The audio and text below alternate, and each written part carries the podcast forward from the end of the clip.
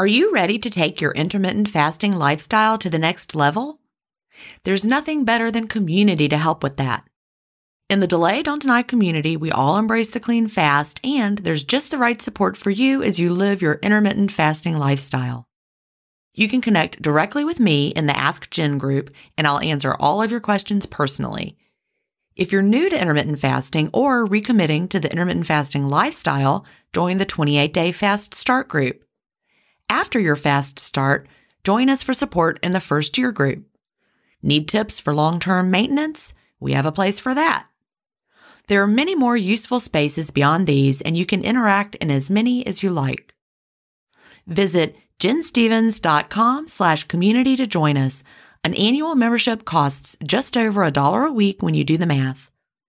If you aren't ready to fully commit for a year, join for a month and you can cancel at any time. If you know you'll want to stay forever, we also have a lifetime membership option available. IF is free. You don't need to join our community to fast. But if you're looking for support from a community of like-minded intermittent fasters, we're here for you at ginstephens.com slash community. That's ginstephens.com slash community.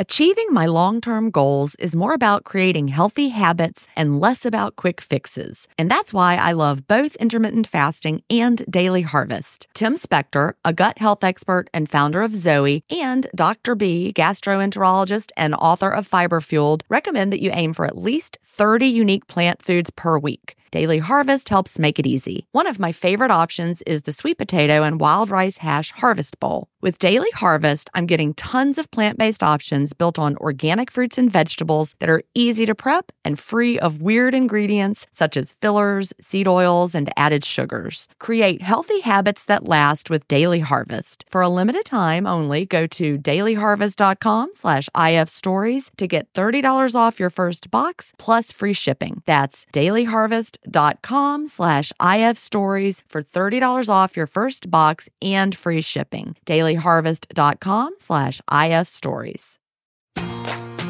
Welcome to Intermittent Fasting Stories. I'm your host, Gin Stephens, author of Delay Don't Deny Living an Intermittent Fasting Lifestyle. I lost over 80 pounds thanks to intermittent fasting after learning how to delay my eating rather than deny myself the delicious foods I want to eat.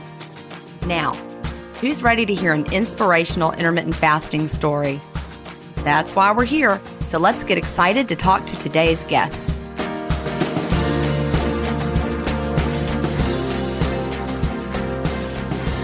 Hi, everybody, and welcome to episode 75 of Intermittent Fasting Stories. Today I'm here with Michele Singletary. Michele is from Augusta, Georgia. Actually, for all of you locals, she lives in Evans, Georgia but we tell people Augusta. You know, I actually live in the middle of Augusta, but Michele is a suburb girl. and Michele is a nurse in an outpatient surgery center and works in the recovery room. And I actually have to say, I know Michele. I didn't know her before she started intermittent fasting, but we have met in person many, many times now because I have a intermittent fasting coffee group where we meet up on most Saturdays. And Michele always comes. She's also a moderator in Facebook group. So, welcome, Michele. Oh, thank you. Yes, I, I do all of that and love every minute of it. Yeah, you're a, a, true believer. And I think that when someone is in the medical profession and then they really have their eyes open to the science of intermittent fasting, you're like, all right, I'm all in. Yeah, it, it has been mind blowing from day one for me. And then the other thing that substantiates my thought process there is all my medical friends that I've sort of brought along with me. And then they're continuing to bring other people along with them into it. So that helps me, you know, just keep plugging along at what I see as important knowledge. Absolutely. So, you know, I like to start by asking what brought you to intermittent fasting and when was that? Okay, so, you know, um, like you said, I'm a nurse. Been a nurse for, I guess, about 30 years now and worked lots of shifts. I have four kids who are all adults. The youngest is in college, but he's 19, so they're all technically adults. Started gaining weight before started having kids, and with each one, I'd you know lose a little, kind of maintain a little, and then get pregnant again, and go through that until I found myself back in April of 2018 at the heaviest. And though I'd been searching for kind of a process of why I couldn't figure out, you know, what, what wouldn't work my whole life, I really wasn't searching when I found Delay, Don't Deny, and intermittent fasting. That year, 2018, my last two kids both graduated from high school, were starting college. I was in the process of looking for a different job. And all of that combined with being the heaviest weight, my hemoglobin A1C had started to rise. And so I was weighing in at about 260 pounds. And then, so everything that kind of comes along with that for my height, I just, you know, wasn't feeling great. Yeah. I mean, it just, it's hard when you, especially, you know, being in the healthcare field and feeling like, I mean, it's easy. It's just eat less, move more. And of course, everyone who's listened to this podcast knows that it, that's not it. it's not as easy as no. eat less, move more. But in the healthcare field, I'm sure that's what you had always been taught. It's probably what you would have told everybody. And it's oh, yeah. really, really hard to live that and to make that happen. Yeah, absolutely. And and when I say I wasn't feeling good, like other people in my life didn't you didn't notice that I didn't feel good. It wasn't that. It wasn't that I was sick. You know, I wasn't missing work because I felt bad or whatever. I just know that I was like, this this is not how you're supposed to feel. You know, I just didn't feel good. And so then, you know, my hemoglobin A1C had started to rise and I had been referred for diabetic teaching. So nurses are terrible patients. So I'm like, yeah, I'm not going to that. So yeah, I bet that was a real wake up call right there when they're like, it you need to go to diabetic counseling, call. and you're like, but I'm a nurse. yeah, I was like, okay, whatever. Well, I didn't say anything to my husband about it. They ended up mailing something to my house, and I'm like, oh snap, I've been found out. So I quickly tore it up, threw it in the trash, and thought, I'm not doing that. My insurance wouldn't pay for it. I already know what they're going to say because I had the knowledge myself as a nurse, but also I've been, I am a lifetime Weight Watchers member. I've gained and lost the 40, 50 pounds numerous times. Okay. And then back in the day, Weight Watchers really followed sort of a diabetic diet. There, there wasn't all the points and everything that you have now. It was more just kind of basic food and exchanging. I remember that. I remember my mother yeah. doing it back in, gosh, I guess this was the 80s because I think I came yep. home from college and she had a little notebook and it was like, you know, one bread and one this. Is that kind of how it was? Yes, that is exactly how it was. It was an exchange program. And and I remember, you know, in the past thinking, okay, well, I just know what that is. And to not be a diabetic, I just need to go back to Weight Watchers because that is the diabetic diet. And that's what I need to be doing. But then, you know, Weight Watchers changed up and then it's all the exchanges. And then you, you know, you can have 10 points and just eat pie, you know, eat pie all day if right. you want, just use your points out or whatever. That, you know, that wasn't sustainable for me either.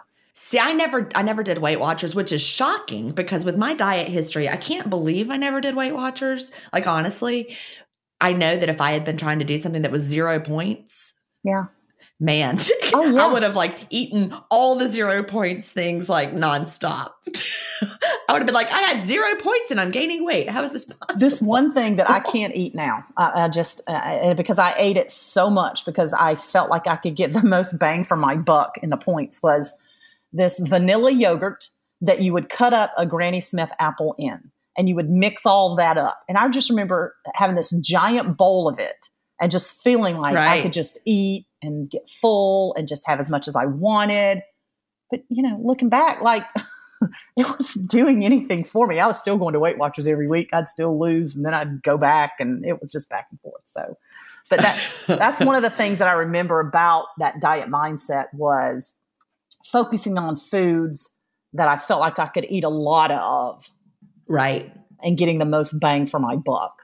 But, you know, I didn't go to the diabetic education. I knew by that point, just kind of searching and reading and doing some things, that the diabetic education was not going to give me exactly what I was looking for either. Now, I don't know what would have happened if I had not found intermittent fasting because obviously I'm just being non compliant with my medical advice, which, you know, I'm not ever advocating. But like I said, nurses are bad patients. So I was just denying what I was told to do. And then I knew that the diabetic friends and patients that, you know, I, I, I know them personally, they're all still overweight. They're all still taking medications. They were all still dealing with complications related to diabetes. Right. So you never saw them start following the advice and then magically get better. No. So I was like, well, why, why do I want to go and pay for this advice? Because it's, it's not going to do anything other than just keep doing what I'm doing. You know, just just keep me at my current level of unhealthiness. You know, I wasn't able to find what did work, but I could clearly see what didn't. Right. That's powerful right there. Yes. I think probably a lot of doctors would say that same thing. Well, we know this doesn't work for most people, but it's the best we've got. Exactly. And and I just didn't feel I felt like I was throwing money and time away for something that I, I couldn't see a result. And so, you know, I just kind of felt like through my searching, like, okay, I, I'm a reasonably smart person. So you tell me what to do, you give me a set of instructions, and you say eat less, move more. So I can do that. And and I had done that. I had done that multiple times. I joined this gym or that gym or done this class and and and changed up this or that. But it was not sustainable. None of it was sustainable. I could not move any more or eat any less at, at Right. multiple points along these plans. And it just became a restrictive mindset. And then I, this is something I always go back to. Okay, so Oprah, you know, she's she's put her weight loss, her whole life, her history out there in front of all of us for us to see, way back to when she drug the wagon on stage with the fat in it and all of that. Oh yeah, I was watching. I was watching that. Yeah. Yeah. So I have in the back of my mind, okay, so I would think, oh yeah, so there's a, you know, I drive by and see some weight loss thing scheduled and or, or you know, advertised, and I'd say, okay, so hmm, maybe I should do that. And then I'd say, nope, nope. If that really worked, Oprah would be doing that and she'd be skinny because she has all the money and the resources in the world at her disposal. But she still fought this her whole life. Right. And I admire her greatly for putting this all out Me there like too. she has because she admits what a struggle it's been for her. And and so, you know, you got to admire that and, and do it so it. publicly. But you're right. If it were easy, if there was a pill or a supplement that fixed it, nobody who had a lot of money would suffer with being overweight any ever again. yeah in, in my mind she is the, the biggest celebrity with the most resources that i have seen struggle with this publicly. And if there were something out there she'd have it. Yeah. and so i would just keep kind of going back to that and be like eh, yeah that i'm sure that doesn't work either you know? So about 10 years ago i started making you know just some very specific health changes I quit totally um, drinking soda. And I didn't drink a lot anyway. I was maybe not even one every day, but I just kind of thought, yeah, I can just lose that. I'm one of those crazy people that just really likes plain water. Yeah. It's once you start liking it, it's hard to go back. Yeah. funny story i have been delaying wine a bit since i overly indulged over the holidays and Mhm. so i decided to try some flavored san pellegrino because they have all these new flavors out Yeah. so i decided i would drink it with my dinner Mm-hmm. in my eating window because I was like, you know, I just maybe I would like a little something a little more, you know, than just plain San Pellegrino or plain water. And I was like, nope, don't like it. It's gross. I'm giving it to my Mhm. son. Once Yeah. you adjust to the plain, you you can't go back. Right. And and I, I I just have been kind of a lifelong water drinker. And so that wasn't very hard for me to giving up the soda. I just kind of realized through reading and that that probably wasn't a healthy thing for me or my family to kind of overconsume. So Right. decided that we're going to get rid of that. During that time, I also read a book called The China Study Right. by Colin and Thomas Campbell. You probably, I'm sure you're familiar with that. Absolutely. I got some great knowledge out of that book. That I when I kind of look back at the first thing that I read that I kind of think was a little bit advanced thinking for me, thinking, okay, this food thing really does influence way so much more than than I ever gave it credit for. I got that mindset from that book. Right. And you know, some people are, will criticize that book and flaws in the methodology. And it was a very big undertaking that, that they went through. And so, you know, we could pretty much criticize flaws in methodology for In every everything. single research study I've ever read, like honestly. Exactly. Exactly. so, you know, but that doesn't mean that some of the things that they're saying that good health appeared to be correlated with high intake of vegetables. You, we can't throw that advice away just because No. you can find some, you know, flaws. We see that in lots and lots and lots of, you know, population studies like the blue zones. Right. And and I think for me and what I you know what I want to say specifically about that is in talking about flaws is for me I gained general knowledge that changes that you make for your health are specific to the person and that you can absolutely influence how you feel by making changes. For me personally, I would never go to a totally plant based diet. I don't see myself doing that now. Okay. No. And I wasn't planning to do that after I read the book. However, I gained the knowledge that it's possible to tweak how you feel and how your body reacts by changing what you eat. Yeah.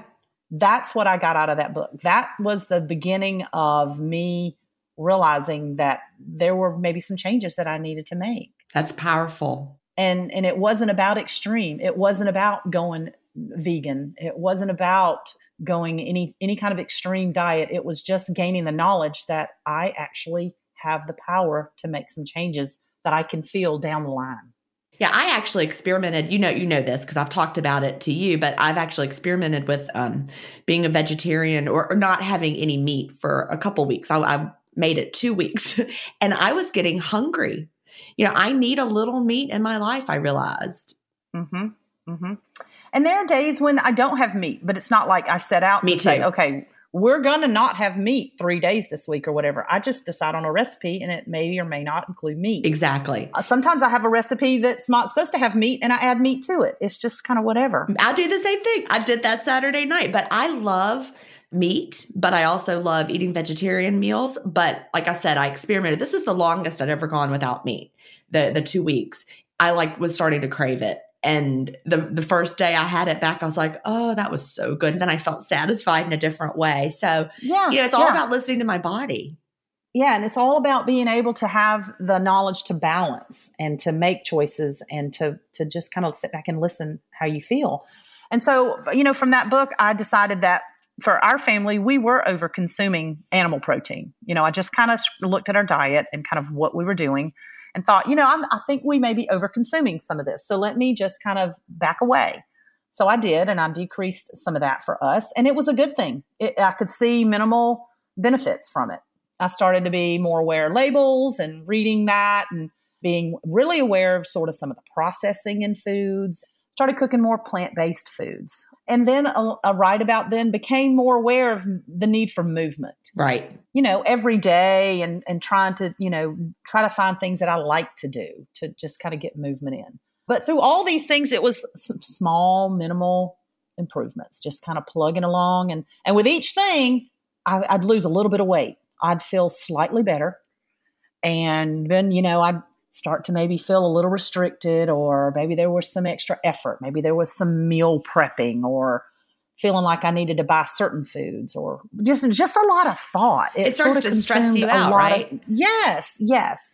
And so the pr- improvements started to pale in comparison to the efforts. You know, it would just kind of be a back and forth and I'd kind of lose my momentum. And then so fast forward to 2018, that's when I had my two graduating from high school, probably had my str- most stressful year as a parent in terms of, you know, what I was having to put out effort wise and expense wise and all of that.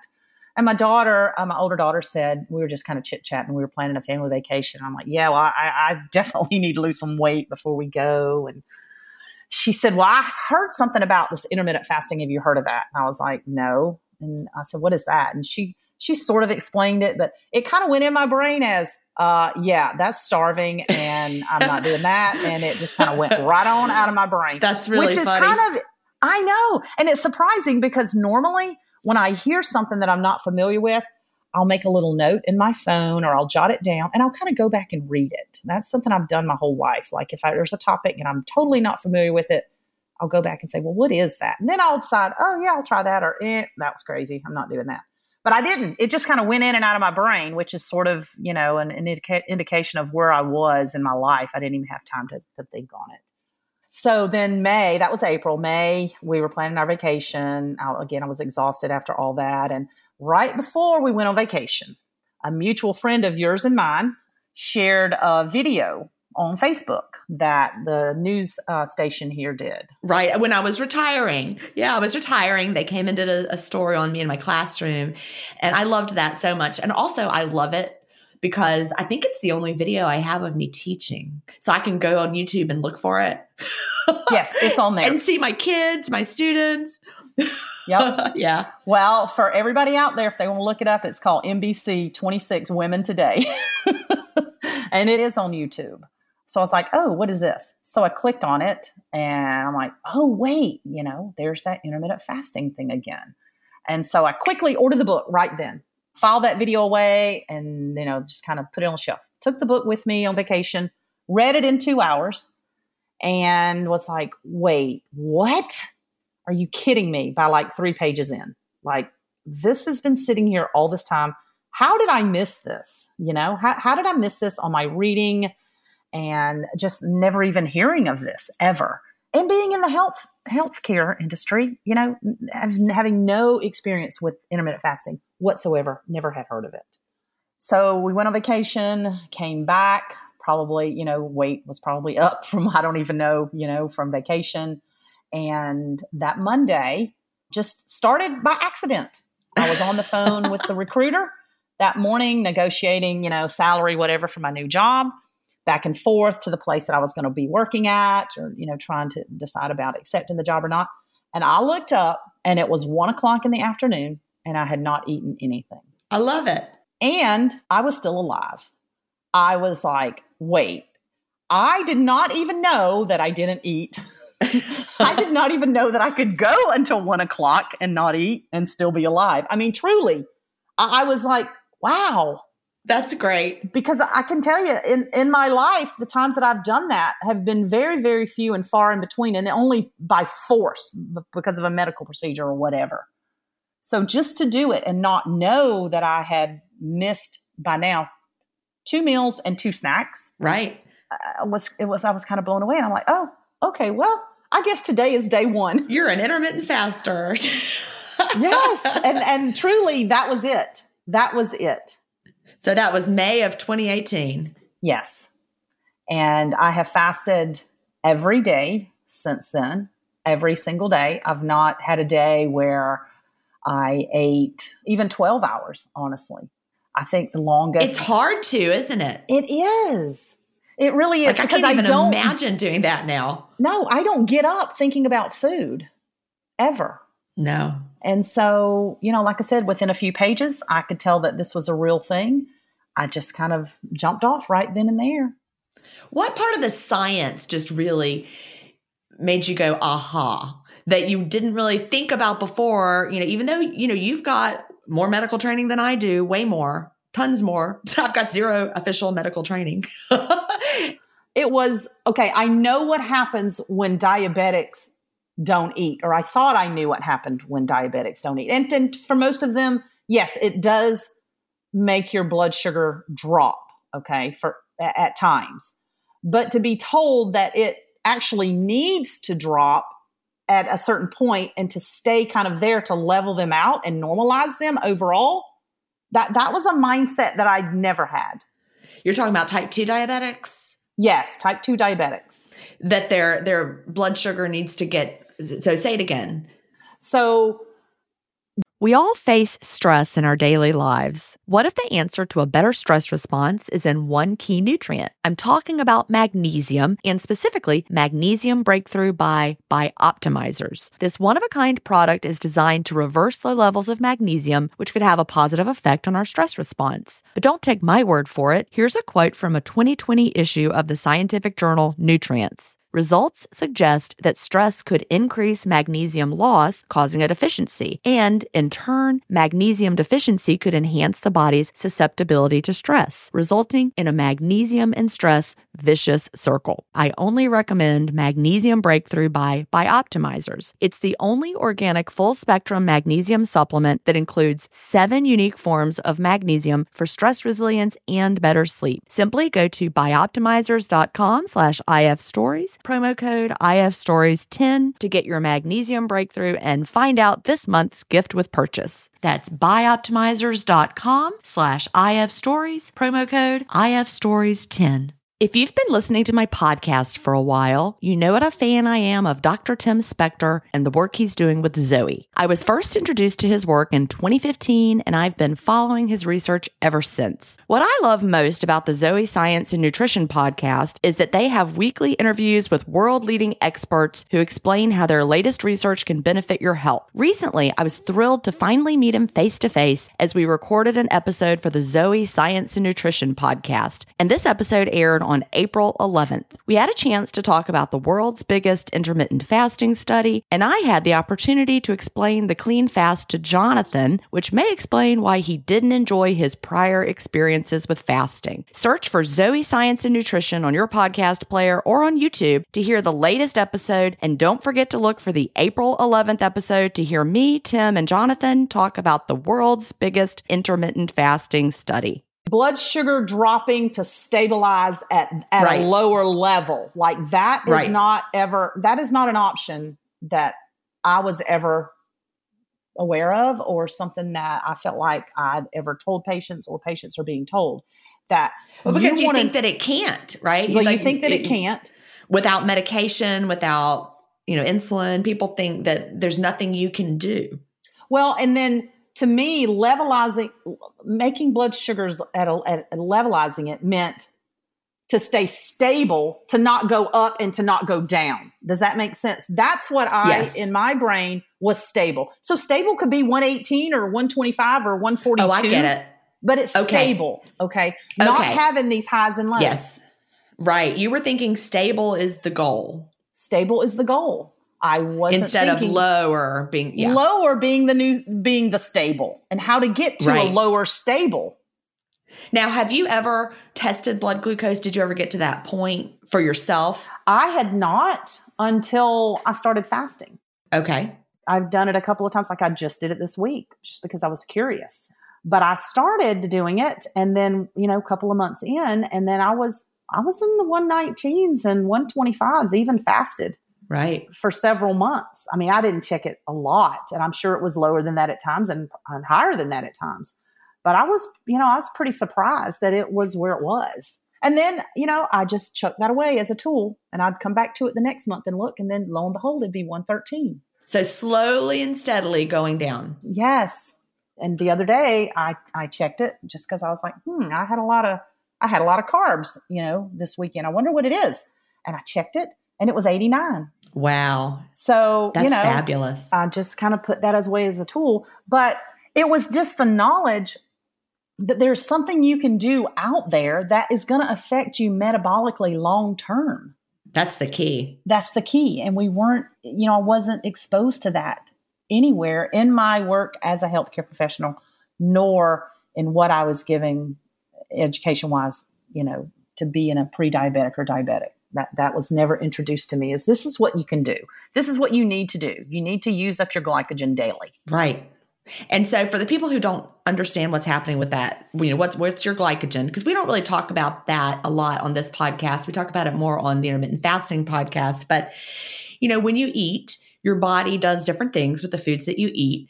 And some of the food that you eat is stashed away into glycogen storage in your liver. Yes. And if you're a type 2 diabetic, you have, you know, high blood sugars. Like, you know, you, Michele, were talking about your blood glucose being in the, you know, 118, 120 range, always chronically high. And so when you first start doing intermittent fasting, your your liver's going to be clearing away that excess glycogen. And so you may actually see higher blood glucose levels yep. for a while even during the fast. During the fast, you're like, yep. well, how could my blood glucose go up during the fast if I'm not taking in anything? Well, that's because it's coming from within your body. It's already stored away. Yep. So fasting lets you access all that stored blood or that stored glycogen that needs to come out. And so then eventually, like you've found, you've gotten down to you had 89 during the fast, your body's cleared it all away. And once your liver glycogen is depleted, that's when your body is ready to start looking for an alternate fuel source. And guess what your alternate fuel source is? Yep. Stored fat. Yep, that's it. and so I can say that all my knowledge on, on liver function, I've taken, you know, I used to be a critical care nurse. I did that for 22 years. So I've taken care of critical metabolically sick patients. Okay. So I'm fully aware of what the body does metabolically, but never aware of that in terms of it stores glycogen for future use and how that makes someone become a diabetic.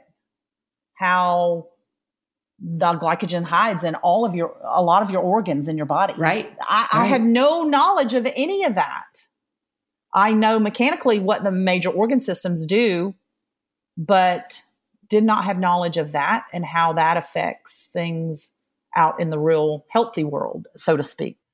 Once you understood that, it was like, oh. Yeah. Like, where has this been? So now I know why the fasting is helping us. Yeah. Yes. You know, so I just felt like without that knowledge, it was it's just a roller coaster of, you know, up and down, up and down, up and down until you are, you know, full blown diabetic and then all of the all of the complications that come with that, which do affect, you know, all of our major organs. So blown away with that. Um, and still, I'm still learning.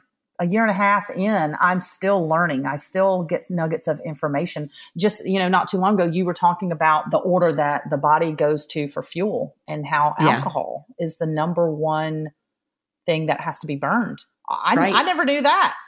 Yeah, like if you're taking in, if you have a meal, and you know, all of my meals are mixed meals. I don't restrict any one macronutrient. I eat carbs, I eat protein, I eat fat. Yes. And as I mentioned, I'm delaying alcohol for a while, but yeah. I'm having it on Friday and Saturday with my meals. I love to have a glass of wine with with my dinner. But if you have alcohol with food, or even alcohol by itself or whatever, but the, the body is going to go to that alcohol energy first and process that.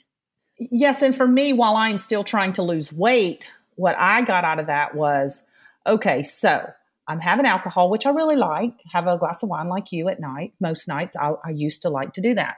But the other side is this effort that I'm putting into this fasting. So when I do that, I'm not actually getting to my daily goal until much later in the day. Yeah, you got to burn through that alcohol first and then then you'll start getting into the food and then your body will it's it's not people always say that alcohol turns to sugar in the body, which is not true. It does not. Alcohol does not turn into sugar in the body. it's alcohol. I mean, my husband's a chemist. So, you know, it doesn't just magically yes. turn into something that it isn't, but it is a fuel source that has to be burned off. And so you're more likely to store the glucose from the foods you ate. So it's not the alcohol getting stored as glucose, it's the actual glucose from the foods you ate that contained glucose, you know, the, the carbohydrates that are going to get stored. Because you never got to burn that. Right.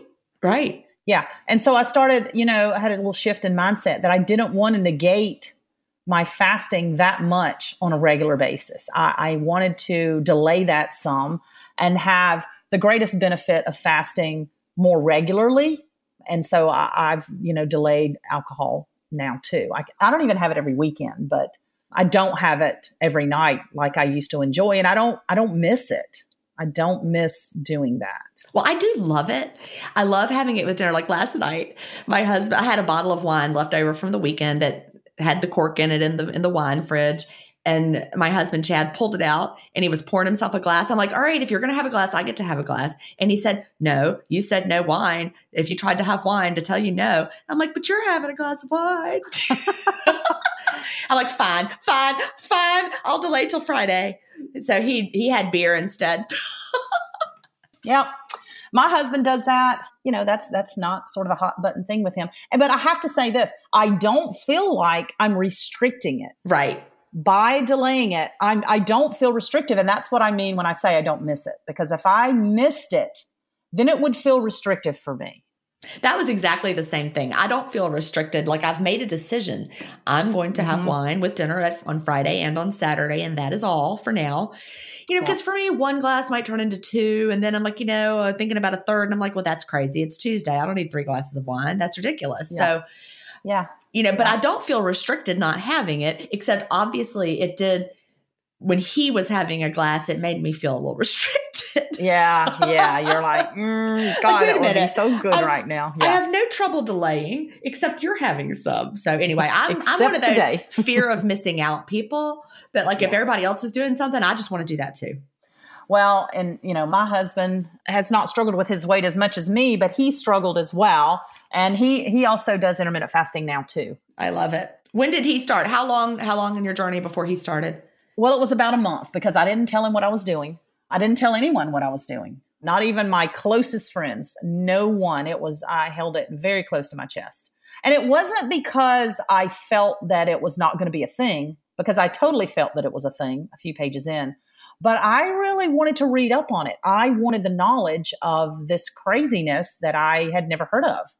And that I, I knew that without a shadow of a doubt that it was the thing, but I wanted to be able to talk about it intelligently. I didn't that want makes to sense. say, okay, yeah, here's this thing like you don't eat and then you lose weight and blah, blah, blah. I, I, I didn't want that. you wanted to be firm in it before you had a conversation. Yes. So a lot of people are afraid to talk about it with other people because they don't really know what to say.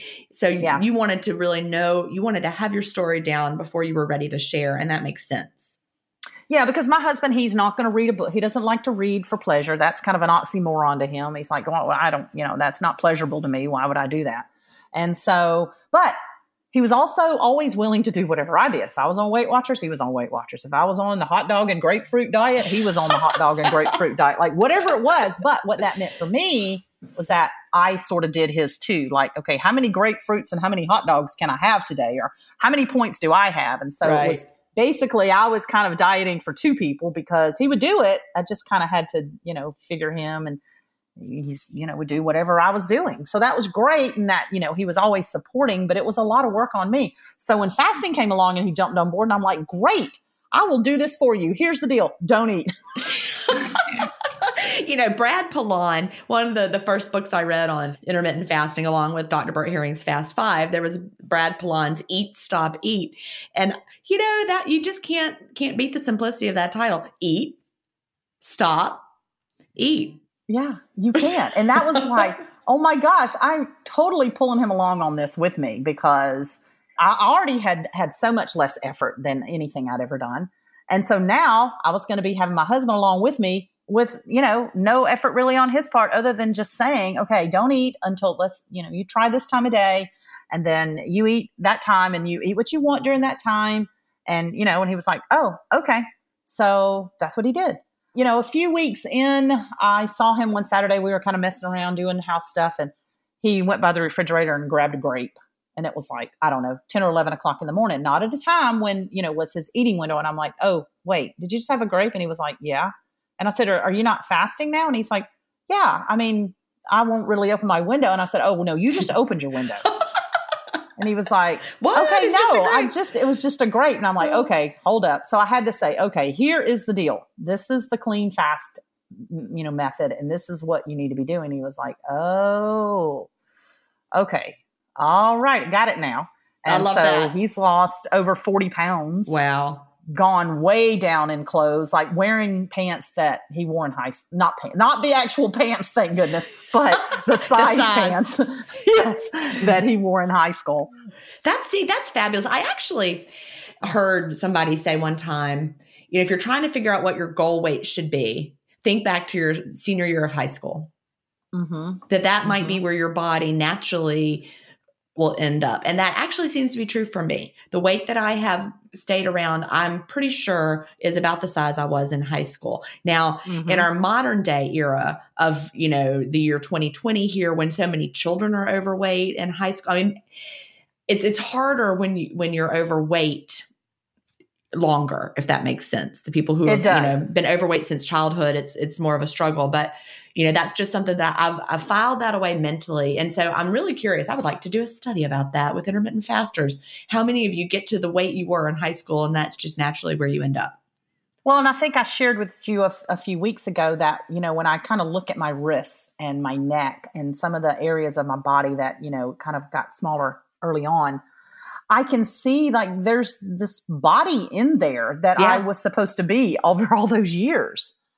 And Yeah. it's it's emerging. And that that's blows my mind too that I never knew that that was really who I was underneath of all that because it wasn't ever allowed to be. wrist bones and clavicles Yes. and ribs and Yes. yeah, All of that. All of it. Yeah. so So, anyway, my husband plugs along. He's gotten so many people at work turned on. It's funny. He still has not read Delay, Don't Deny. that's okay. He's bought it multiple times on Amazon and has it delivered to people's houses. And Uh, that is really that funny. He wants to read it. It's Here, so I haven't funny. read Yeah, this book, but here you read it. And but it's a really just- good book. My wife said it was, and so you need to read it. I love it. Oh, that's fabulous. Talk about your weight loss journey along the way and what you've done and what you've tweaked. Because I think this is an important part of the story because, you know, not everybody starts off and then just does it and then the weight falls off and then hallelujah forever and ever amen you're at your goal weight and there you are you know you have to tweak that was not the case for me. I can say that I started it fairly easily because I didn't drink soda. I wasn't even drinking coffee at the time, which I'm since drinking coffee. I did actually grasp the fasting part of it early on, and I credit that to the clean fast right away. I, I never did anything other than that. And so I grasp it easily. However, I lost 20 pounds fairly quickly, and my size went down several sizes fairly quickly. But then I, you know, kind of sat there. I'd also, you know, grasped the fact that this was a, a lifestyle change and not a diet. So I, I can't say I panicked or started getting discouraged, but I did need to start looking at some different tweaks. So, real quick, what size did you start off wearing, if you don't mind saying? A 22. And and you are what now? As I know, but I'm in a size 12 jeans yay! now. From a 22 yes. to a 12 in a year and a half, and pretty soon going to need some tens, right? Yeah, yeah, yeah. And so, you know, I started kind of tweaking. I think back probably August, uh, no, September, October of 2018. I started kind of toying with not eating what just one day like an up day, down day, alternate daily fasting approach. Yeah. Yeah. But then I was like, okay, I'm going to try this. If I don't, you know, if I don't feel good, I'm just going to eat. If I had a headache, if I have any kind of thing that I feel like this is not good for me, I'm just going to eat. There's always food. There's always, you know, if, if that's it, it'll make me feel better. I'll be able to to know if that was it or not. And so there's my husband. We're driving to a soccer game out of town somewhere, and he's like, "Oh, okay, I'll do that too." So we go and, and we listen to some podcasts and, you know, we, we just don't eat that day, which by the way is a great, easy way, cheap, easy way to travel. There you go. You're not pulling into the fast food restaurants every step of the way. So I did it and it was great. At the end of it, so that was on a Friday. I, I ate on Thursday, didn't eat on Friday. We were traveling. At the end of it on Saturday, around one o'clock or 12 o'clock, somewhere around in there, I got a little bit of a headache just a slight headache. And I was like, oh, okay. Yep, there it is. It's time to eat. And so I did. And so I did that. And we did that mm, maybe once or twice a month through that fall into that first of the year in 2019. And that worked good. I was able to kind of move past a certain set point with my weight, start to feel some of those new changes again that I had felt when I first started because you get used to the new changes and they don't feel new anymore. That's true. Feels yeah, like normal. How you are, right? Yeah. And so it's like, yeah, I need to, you know, and again, I checked my blood sugar and it, uh, although it had been improved, it really wasn't where I needed to be long term.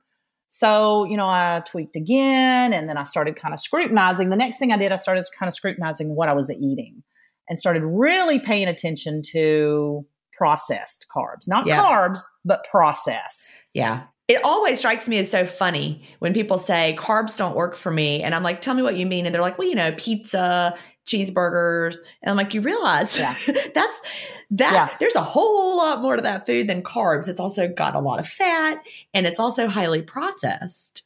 Mm-hmm. Yep. So I just started being aware. I didn't, I wouldn't say that I restricted that. I started kind of just being aware of my choices and trying to make a few different choices. And then there were some things that I decided to, to delay a day or two here or there. So sort of a carb cycling mentality right. where some days I would have them and not really worried about it. And then the next day I'd be like, yeah, I'm not having any crackers today. So just kind of being aware of it. That, you know, went on and on and I, you know, went through the holidays this year with that and, and fasting, totally fasting at least one or two days a week. The other thing that I noticed during that time is I started playing pickleball back last summer.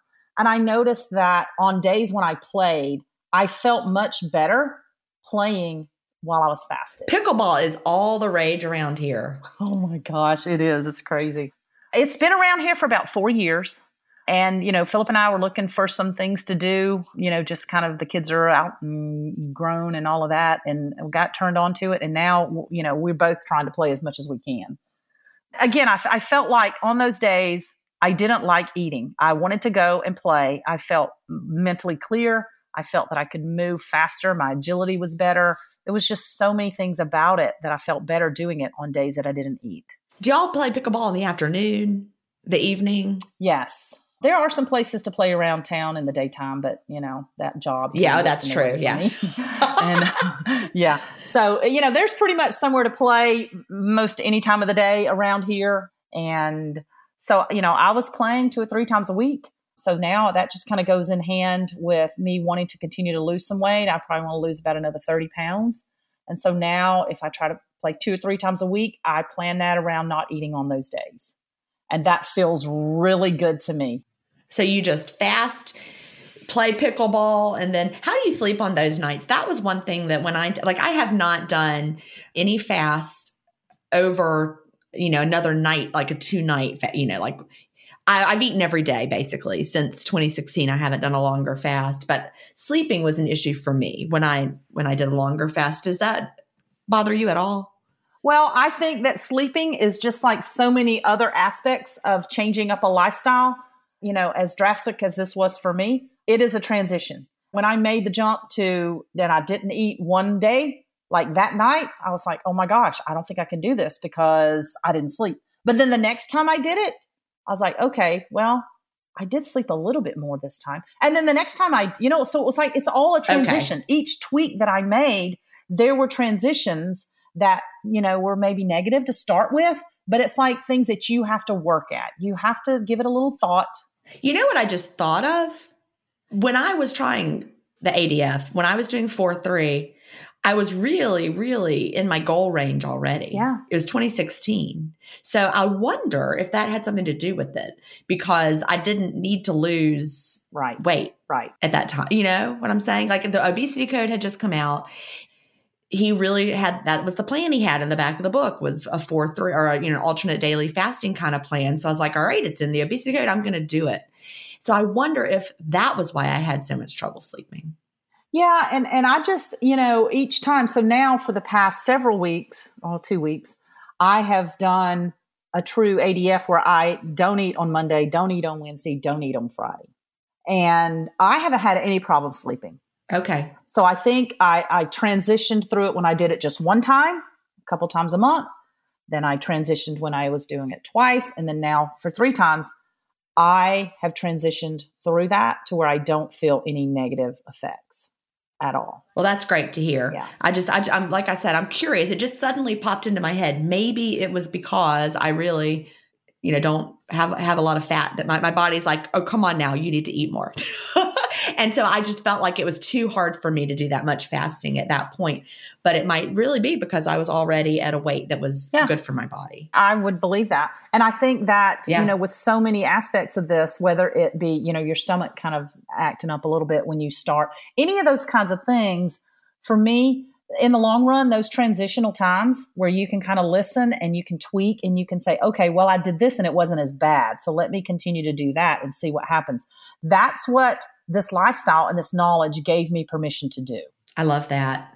It gave me permission to tweak and to, okay, so if you don't sleep one night, okay, we're fine with that. I can go to, I mean, we've all had kids, we've stayed up all night and gone to work the next oh, day. Oh, yeah. It's happened. And don't assume that you're never going to sleep again. Exactly. And don't assume that that's, you know, that's, oh, yeah, this is bad because this is what happened. It's a transition. You have to give the effort, the time, the time to allow those efforts you're putting in to work themselves out. And they may not be the best thing for you. You might realize, yeah, I tried that. I gave it two months and it just wasn't a good thing. So I'm going to go back to doing this or I'm going to try this now. You got to give that tweak time to to settle in and let your body see if it yeah. You've got to. Yeah, so I I now fast 3 days a week and then I have the refeed days. So you're doing 4-3. We would call it 4-3. Yes. And I have well, I'm kind of even doing a little bit so I have a refeed on. Uh, You're doing three, three, and one. Time restricted eating. Yeah. yeah. because okay. on Sunday, yeah, go ahead, explain it. On Sunday, so I, I don't eat Monday. Tuesday, I have a refeed. So I have a, you know, around a seven hour window is what I've settled into on Tuesday and Thursday. And then Wednesday, Friday, I fast. Then Saturday is another refeed because I didn't eat on Friday. But on Sunday, I have an OMAD in the middle of the day. Okay. And then I'm done until Tuesday. So you're doing fourth, well, you're doing three, three, so three down days, three up days, and then one day with just a, a one meal a day. But now that, that one meal is a, is a pretty good meal. It's, you know, Sunday lunch. A lot of times that's with family. I tend to open up around 10 or 11 and I'm done around 2 or 3. So it's an OMAD, but it's a good OMAD. Right. But it's in the middle of the day. Hey, Dave. Yeah, Randy. Since we founded Bombas, we've always said our socks, underwear, and t shirts are super soft. Any new ideas? Maybe sublimely soft. Or disgustingly cozy? Wait, what? I got it. Bombas. Absurdly comfortable essentials for yourself and for those facing homelessness. Because one purchased equals one donated. Wow, did we just write an ad? Yes. Bombas. Big comfort for everyone. Go to bombas.com slash Wondery and use code Wondery for 20% off your first purchase. This episode is brought in part to you by Audible, your go-to destination for thrilling audio entertainment. Whether you're looking for a hair-raising experience to enjoy while you're on the move or eager to dive into sinister and shocking tales, Audible has an exclusive collection of thrillers from best-selling authors that will keep you on the edge of your seat.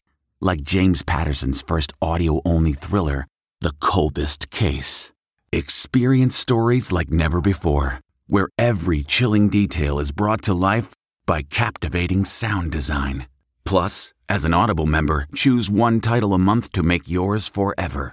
And now, new members can try Audible free for 30 days. Just visit audible.com slash WonderyPod or text WonderyPod to 500, 500. That's audible.com slash WonderyPod or text WonderyPod to 500, 500.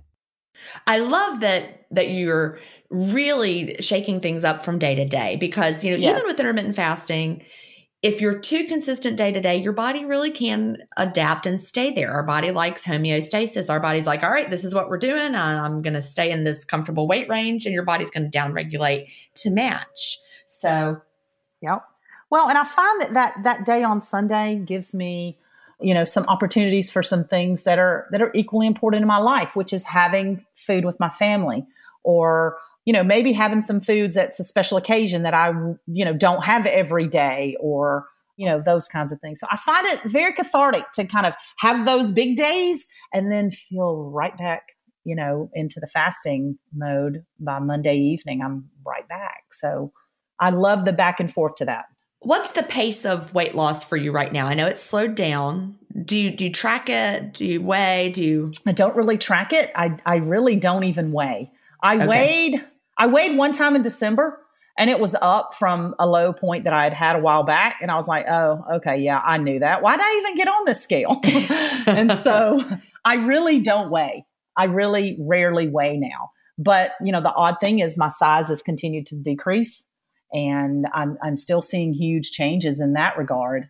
So that's that's just what I'm going to do. pants don't lie No, they don't lie. So I can well like say leggings do leggings Yeah. will lie I can say that if I tracked it better, I, I'm I'm not a pound a week. Even I'm probably a half to less than that overall the past couple of months. Even that's just what it is for me. but you feel your body changing over time and you Mm-hmm. love the rhythm of it. I love the rhythm of it. I love the back and forth switch. I read an article last year about the, you know, the the switch, the metabolic switch that happens, and I just kind of really grasped that knowledge and and how that and how that feels. The knowledge and then applying it to myself, I was able to feel that. Yeah, that's an article that Mark Mattson was one of the authors on. And he's, Yes. he's my my favorite researcher for fasting. I love him so much, and I would like to interview him one day. But he um has been living an intermittent fasting lifestyle for like twenty years. And his wife too, right? I, I, well, you're thinking about Bert Herring. I know Bert Herring and his wife both do it. I'm not sure about Mark Mattson and his wife, or even if he's married. I don't know. Okay. Herring and his wife have. But in this article, it talks about physiologically what's happening. And so you really can feel that switch once you learn how to identify it. Yes. You know, I don't recommend people try to track their ketones or measure them. There's, I could go into a lot of why I don't, but you can feel when your body makes that switch. You can. And I think I told you this like, I could feel that early on. I don't feel it as much now because I think I live in that more, Right. way more now than I used to. But before I was sort of living in that ketotic a little bit more, I could feel it in the morning at about 4 or 5 a.m. in bed, and I'd go to turn over, and my ankles, when I would cross or uncross my ankles, I was like, oh, yeah, there it is. I felt this weird kind of thinness in my ankles, which That's great. makes me sound totally crazy. No, it doesn't because we all feel things the way we Yeah. feel them, right? Yeah. So Oh, there's the thin ankle. Yeah, there it is. Okay, yes, we're doing great now. but I, I just love the flexibility of it. And and all of this kind of sounds complicated to people who are maybe just starting or not familiar with some of these aspects. But honestly, this takes so much less effort, so much less of my time. Around the same time that I found ADF, I mean, I found intermittent fasting, was I found the click list at my grocery store where I didn't have to go in and I shop. I knew that was there. I just never, you know, implemented it in my life.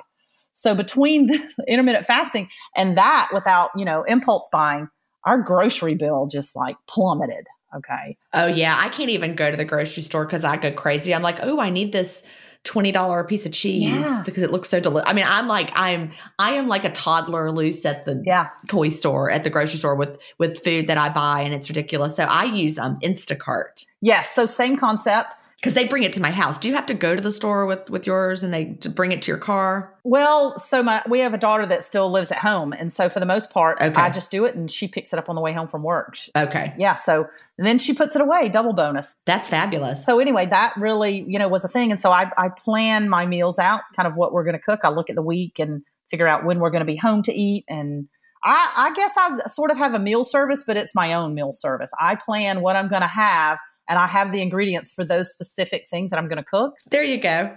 And then, you know, we may eat out or we may be out of town or whatever on those other days. So buying much less food. And that was a learning curve to not have all that stuff laying around that would go to waste.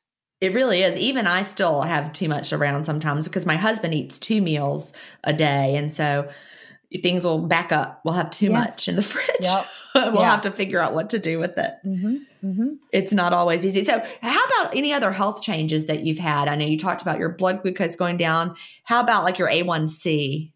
Oh yeah, it went down to within normal. I think it's it's like I don't know, five, barely five now. And what did your doctor say about that? He he was pretty impressed. It was funny because in the same week I go, and Phillips was up and mine was up. He had been referred for diabetic teaching at the same time as me. So then we both get on this, and I go to the doctor one week, and then two weeks later he goes to the doctor. And then, then you know, my doctor's like, "Okay, what are you doing?" And I told him, and he was like, "Oh, okay, I've heard of that." He didn't encourage it or discourage it. It was just was kind of, "Oh, okay." I'm sure you know he hears all kinds of promising plans that people are Oh, going to yeah. do to to get healthy. Then two weeks later, he comes. My husband comes in, and he's like, "Well, how are you doing?" He's like, "Well, you know, Michele." And he was like, "Wait, are you doing that intermittent fasting?" And he was like, "Yeah." And he said, "Oh, okay." Well, about two weeks later, another friend goes in, and she had been doing it, and he was like, "Wait, what is she doing?"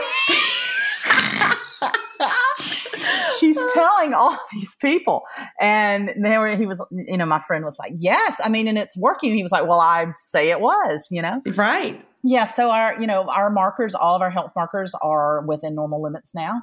You know, you you can't deny what what has done that. It, it's it's a total shift in lifestyle that has gained us all of these markers of improvement. You know, that's what kind of discourages me a little bit in in the healthcare is that sometimes you do get someone who doesn't understand it, and so they may not discourage it, or they don't discourage it either. But but people have to be able to grasp the knowledge, take it, take responsibility for the knowledge, and then know that you know, do you feel good doing this? Are your health markers showing improvement? Right. You know, and and how can people like me as a healthcare person argue with your success because you're obviously doing something right. You're you're getting healthier on all these measurable levels. And at the same time, you know, your weight loss has slowed. It's slow. Yep. And you could be complaining, well, intermittent fasting obviously doesn't work because I still want to lose, you know, what did you say, 40 pounds or 30 pounds? 30, I used to think 40, but I, I don't know. You think it's 30 because you're looking great, right? Well, I, I feel really good. And, you know, you start to get some feedback about where would you lose 30 pounds, you know? And so th- that can kind of be a mind game, but I, I don't, you know, I don't take any of that stuff to kind of heart. It's really about where I feel that I, I will be, feel my best at. And I used to think that was 40 more pounds. I'm starting to think that might be about 30 more pounds. You know, Sherry Bullock, one of our moderators, she's so good at, you know, tweaking and listening and making changes. And, and so, you know, watching what she's done with her lifestyle with um, intermittent fasting, has made me really start kind of slowing down my scrutiny and just getting right just getting comfortable with where i'm going because i'm going in the right direction all signs point to that right and I just need to keep Yeah. going. I thought you were going to say like like the magic eight ball. All signs point to yes. Isn't Yeah. Yes, exactly. what the magic eight ball Yeah. says. Yeah. So we are almost out of time. What would you tell someone just starting out with intermittent fasting, or is there anything you wish you knew when you were starting? And by the way, I know Michele is constantly bringing new people into intermittent fasting. So I know that you probably tell this advice to lots of people. Well, I do. And I, I was just talking to a friend this morning that I, I brought on, and, you know, she's a little frustrated, a little discouraged, not giving up. She understands it, but she's still struggling with the mindset that what she's been told is good for her may not be good for her specifically. And so, what I want to tell people is that, you know, get the knowledge, read up on it, take responsibility for the knowledge, read, delay, don't deny, and then read it again, and then read it again. You know, I've read it four times and I still learn something new. And I read a lot of other things on the topic. And so it's not unlike any other material that you want to grasp. You you have to dedicate some time to learning it. And then uh, expect the unexpected. This way of life is totally against what you currently believe or what you've been told, or maybe what you're telling people yourself. You believe it and you tell other people that this is really what you're supposed to be doing. This is not like that. If weight loss is what you're after, you can expect maybe to not lose any initially. Don't give up. Don't don't grasp onto that as the reason to do this. Amen. That that's a mistake that a lot of people do. And if you do lose some weight, just realize that it's probably not going to keep going as quickly as it maybe would with other things that you've done in the past. Expect to feel better. Expect to be smaller, but weigh more than you weighed when you were, you know, dieting in a That size before. or- or it's true. That size before, Yes. yes Yep. and that's kind of like how is i mean is this like magic is something happened to my mirror is it like the thing at the fair i mean what's going on here so just uh, expect the unexpected. Pay attention to your body and not that alarm that's been set in your head and it won't it, the switch is rusted it won't change that's saying okay eat now. Hello eat now. You just gotta you know get a hammer out and and just kill that alarm and say no i'm not listening to you. You're not real. I'm going to let the real signs and symptoms of my body and let my real hunger and satiety hormones self correct to do what's best for me. Because they will. Because they will, but you got to invest in that. And just because, you know, for a specific, certain fruits are, you know, all fruits are healthy is something that, you know, I used to think, oh, yeah. Well, for me specifically, I've realized that there are certain fruits that I, I don't really probably need to eat regularly where others I want to eat all the, you know, more regularly. So don't be afraid to make changes based on what you feel are good, good things instead of what you've been told. Well, I love that. And then just sit back and have some patience and settle into because you are in charge. It is your journey and you are tweaking, fast, clean, tweak away, and trust the process. But the process is the tweaking. That- that The is the process. Trusting the process doesn't mean that you mindlessly copy my intermittent fasting schedule and do what Gin did. exactly. The process is tweaking to find out what works for you. So trust the process is not us just saying, "Oh, it'll work." Just let no. The process is the tweaking. the process is the tweaking you know that that's what i would say is that you know the people that you go to or you have looked to in the past as experts in whatever that is whatever it is exercise it is diet it is just whatever you've looked to as the person that is the end all be all in that knowledge yeah they are experts in those particular areas they've meaning they've read up on it they know some stuff about it but what they don't know is what is good for you. They are the expert, but not on you. You are the expert on yourself. You are the expert on yourself. Love it. Well, on that note, thank you so much, Michele, for being here today. We could have talked for another hour. I know we could have.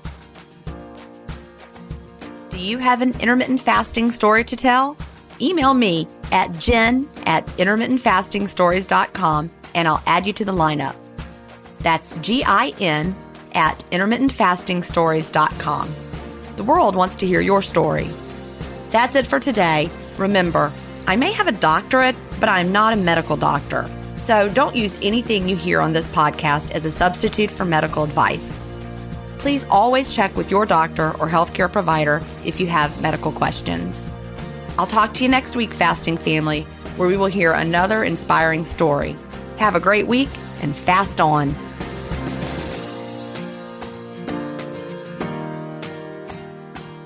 Intermittent Fasting Stories is edited, mixed, and mastered by Resonate Recordings. To learn more, visit them at resonaterecordings.com or email them at hello at resonaterecordings.com. Intermittent Fasting Stories listeners will receive a free offer if you mention that you heard it on the podcast.